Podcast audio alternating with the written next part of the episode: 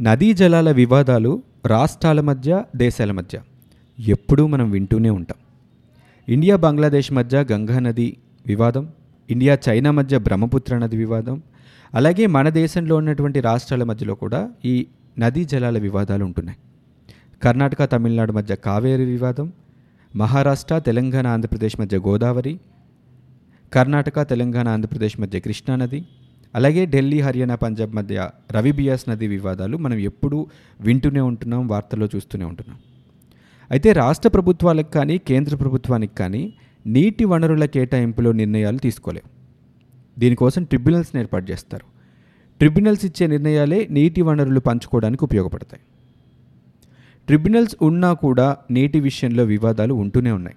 ముఖ్యంగా తెలంగాణ ఫామ్ అయిన తర్వాత ట్రిబ్యునల్స్ ఇచ్చిన రికమెండేషన్స్ని చేంజ్ చేయాలి అనే వాదనల వల్ల ఇష్యూస్ మళ్ళీ తెర మీదకి వస్తున్నాయి. ఈ నేపథ్యంలో ఏపీకి ప్రధాన నీటి వనరులైన కృష్ణా గోదావరి వాటర్ డిస్ప్యూట్స్ గురించి ఈరోజు డీటెయిల్గా మాట్లాడుకుందాం. నమస్తే మీరు వింటున్నది అమరవాణి.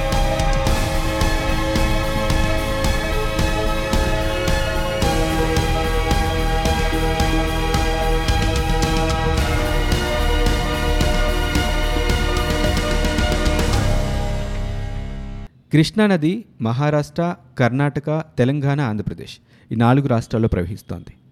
ఈ కృష్ణా నీటిని ఈ రాష్ట్రాల వారికి కేటాయించడం కోసం అలాగే మిగతా నదీ జలాల పంపిణీల కోసం గవర్నమెంట్ ఆఫ్ ఇండియా పంతొమ్మిది వందల అరవై తొమ్మిదిలో ట్రిబ్యునల్స్ని ఏర్పాటు చేసింది. సతారా జిల్లాలోని కొయానా నదిపై మహారాష్ట్ర ప్రభుత్వం ఒక పెద్ద డ్యాం కట్టింది. కృష్ణా నీటిని పైనే మహారాష్ట్ర మళ్ళిస్తుండడంపై కర్ణాటక ఉమ్మడి ఆంధ్రప్రదేశ్ వ్యతిరేకించాయి. పంతొమ్మిది వందల డెబ్బై ఆరు రెండు వేల సంవత్సరం వరకు కృష్ణా జలాల్ని ఎలా వాడుకోవాలి అన్న దానిపై కృష్ణా వాటర్ డిస్ప్యూట్స్ ట్రిబ్యునల్ దీన్నే బచావత్ కమిటీ అంటారు కొన్ని సిఫార్సులు చేసింది.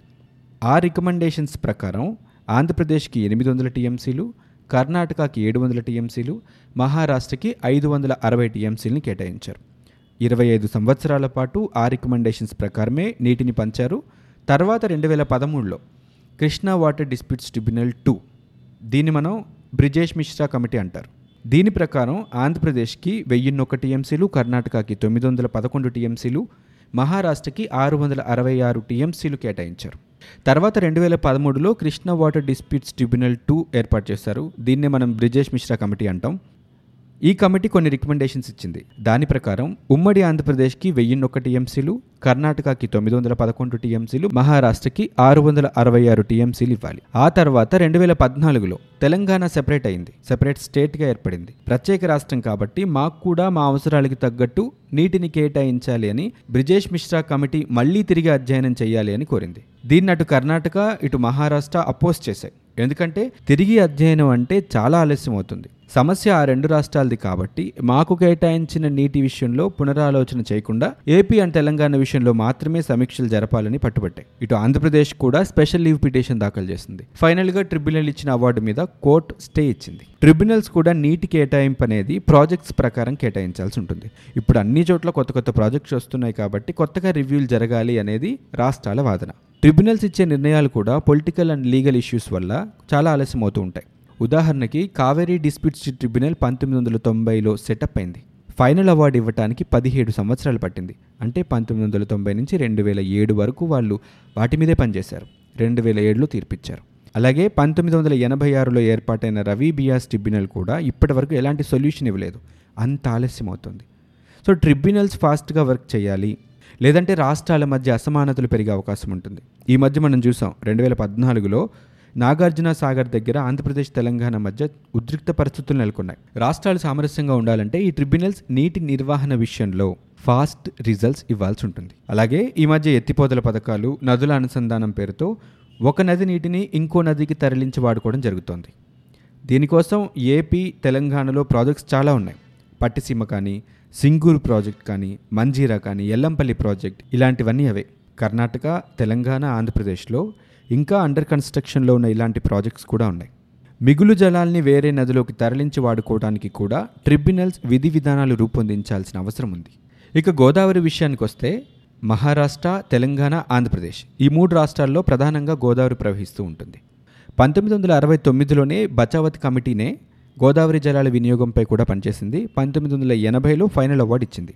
అయితే బచావత్ ప్రకారం గోదావరి నదీ జలాలు పద్నాలుగు వందల ఎనభై టీఎంసీల నీటిలో రెండు రాష్ట్రాలు కలిపి తెలంగాణ అండ్ ఆంధ్రప్రదేశ్ కలిపి ప్రాజెక్టులకు కానీ తాగు అవసరాలకు కానీ కేవలం ఏడు వందల అరవై మూడు టీఎంసీలకి మించి వాడట్లేదు. గోదావరి మిగులు జలాలు ఉండే నది కాబట్టి పెద్దగా ఎలాంటి డిస్ప్యూట్స్ కూడా రావట్లేదు. ఇది మినహా మిగతా గోదావరి జలాలన్నీ కూడా వృధాగా సముద్రంలో కలిసిపోతున్నాయి. వాటిని సద్వినియోగం చేసుకోవడానికి రెండు రాష్ట్రాలు కూడా ప్రయత్నిస్తున్నాయి. ఎనభై శాతం గోదావరి జలాల్ని సద్వినియోగం చేసుకుంటున్నాయి. గోదావరి మిగులు జలాలుండే నది కాబట్టి కృష్ణా నదితో పోల్చితే గోదావరి నీటి వినియోగంలో పెద్దగా గొడవలు ఉండవు ఇక బచావత్ అవార్డు ప్రకారం చేసిన నీటి కేటాయింపుల ప్రకారం రెండు రాష్ట్రాల్లో కూడా ప్రాజెక్టుల నిర్మాణాలు జరుగుతున్నాయి. కేటాయించిన నీటికి లోబడి నిర్మాణాలు చేపట్టి వాడుకుంటే అసలు ఎలాంటి అనుమానాలు ఉండవు ఎలాంటి గొడవలు వివాదాలు రావు. ఇక విభజన చట్టంలో లేకపోయినా కూడా గోదావరి బోర్డుని కనుక ఏర్పాటు చేస్తే ఇలాంటి సమస్యలు రాకుండా ఉంటాయి. ఆ బోర్డు ప్రాజెక్టుల నిర్మాణం విషయంలో నీటిని వినియోగించుకునే విషయంలో రాష్ట్రాల మధ్య ఎలాంటి గొడవలు రాకుండా నీటిని కేటాయించిన ప్రతిసారి దగ్గరుండి గమనించడం లాంటి పనులు చేయగలిగితే ఇలాంటి సమస్యలు రాష్ట్రాల మధ్య తలెత్తకుండా ఉంటాయి. అలాగే గోదావరి నుంచి కృష్ణానదికి తరలించి వాడుకునే నీటి విషయంలో కూడా బచావత్ కమిటీ కొన్ని నిర్ణయాలు తీసుకుంది. ఆంధ్రప్రదేశ్లో పోలవరం ప్రాజెక్ట్ కన్స్ట్రక్షన్ పూర్తయిన తర్వాత పోలవరం నుంచి కృష్ణాకి తరలించే నీటిని ఆంధ్రప్రదేశ్ కర్ణాటక మహారాష్ట్ర పంచుకోవాలని చెప్పింది. అది కూడా ఆంధ్రప్రదేశ్కి నలభై ఐదు టీఎంసీలు కర్ణాటక మహారాష్ట్రకి ముప్పై ఐదు టీఎంసీలు వాడుకోవాలని చెప్పింది.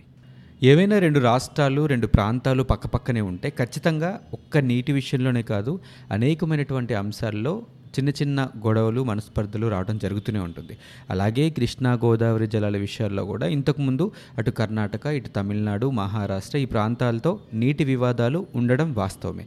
ఇక మన రెండు తెలుగు రాష్ట్రాలు ఉమ్మడిగా ఉన్నన్ని రోజులు బాగానే ఉన్నా ఇప్పుడు రెండు ప్రత్యేక రాష్ట్రాలు అయినాయి కాబట్టి నీటి విషయంలో కానీ ఇంకా ఏ వనరుల విషయంలో అయినా సరే కొట్టుకోకుండా సామరస్యంగా పరిష్కరించుకోగలిగితే చాలా బాగుంటుంది.